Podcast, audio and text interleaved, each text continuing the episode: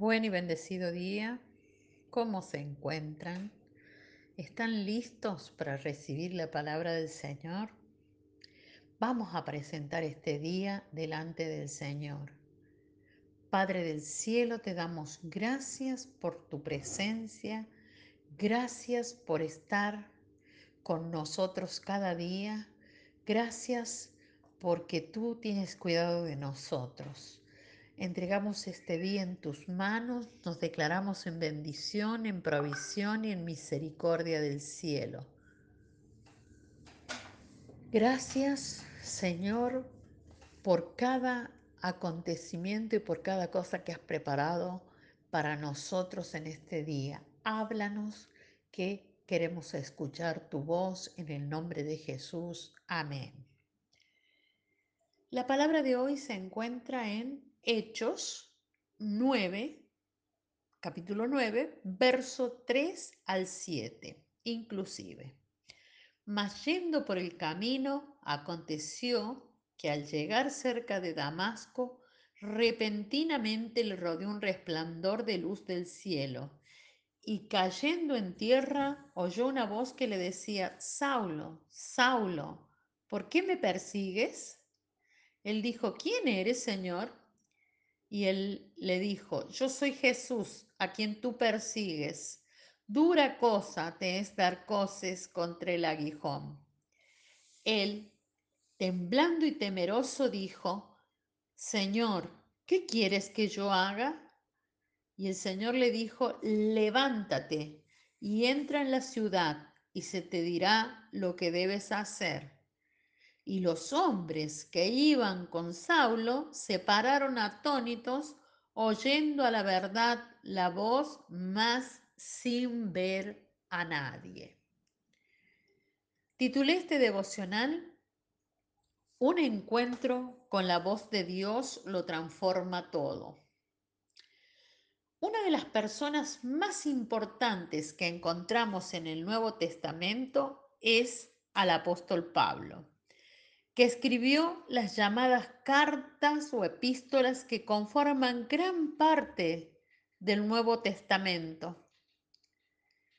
Ellas contienen las bases doctrinales de la Iglesia, promesas de Dios hacia nosotros y muchas enseñanzas y revelaciones en las que podemos ver la fe tan increíble que tuvo Pablo después de su encuentro con Jesús y el oír su voz.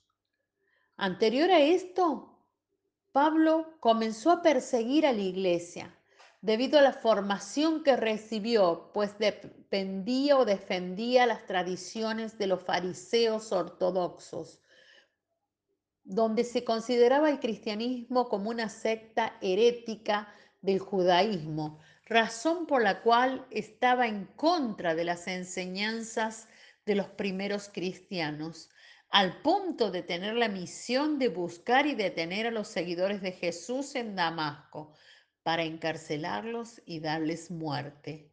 Los decretos que Pablo portaba eran contrarios al pueblo de Dios, contrarios a los hijos de Dios. Pero Jesús cambió su historia y transformó su vida, lo sacó de la oscuridad e hizo resplandecer luz sobre su vida, y su visión y misión cambiaron.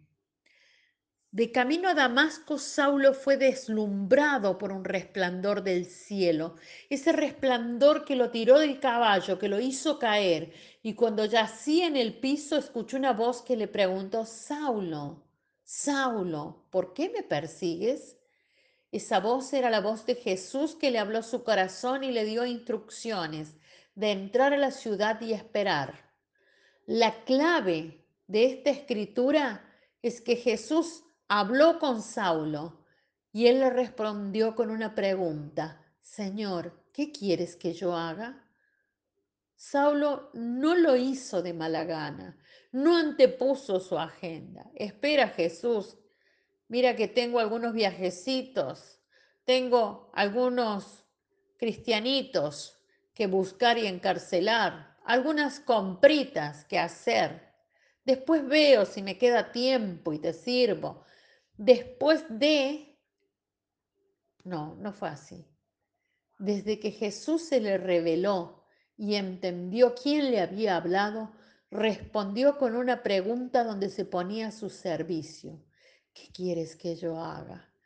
Qué importante entender que Dios te habla hoy, no cuando tú tengas tiempo. Dios te está llamando hoy. El Espíritu Santo está a la puerta y llama. Él necesita tus servicios, pero necesita tus servicios ahora, no cuando tengas tiempo disponible. Hay diversas maneras de escuchar la voz. Una es como Pablo, en forma audible, pero además Dios habla a nuestro corazón por algún pensamiento mientras oramos, meditamos o leemos su palabra. Cuando Él nos habla, nosotros debemos responder, henos aquí, Señor, ¿qué quieres que hagamos? Y estar expectantes de recibir las instrucciones y aplicarlas en nuestra vida diaria, sabiendo que Él viene pronto y que de Él viene tanto el querer como el hacer en su palabra y voluntad. Nuestra oración a Dios. Padre eterno, todopoderoso, te honramos y glorificamos en este día. Oramos por un encuentro que nos alumbre y que tu luz admirable nos deslumbre hasta transformar nuestra visión y enfoque en todas las áreas de nuestra vida. Poder oír tu voz, conocerla y seguirla te preguntamos, Señor, ¿qué quieres que yo haga? En el nombre de Jesús, amén. Te bendigo, te declaro en bendición y declaro que esta palabra se te revela, que tú oyes la voz de Dios, que entiendes tu llamado y que eres llamado a conquistar territorios y a pregonar la palabra y a predicarle a multitudes. En el nombre de Jesús, hasta mañana.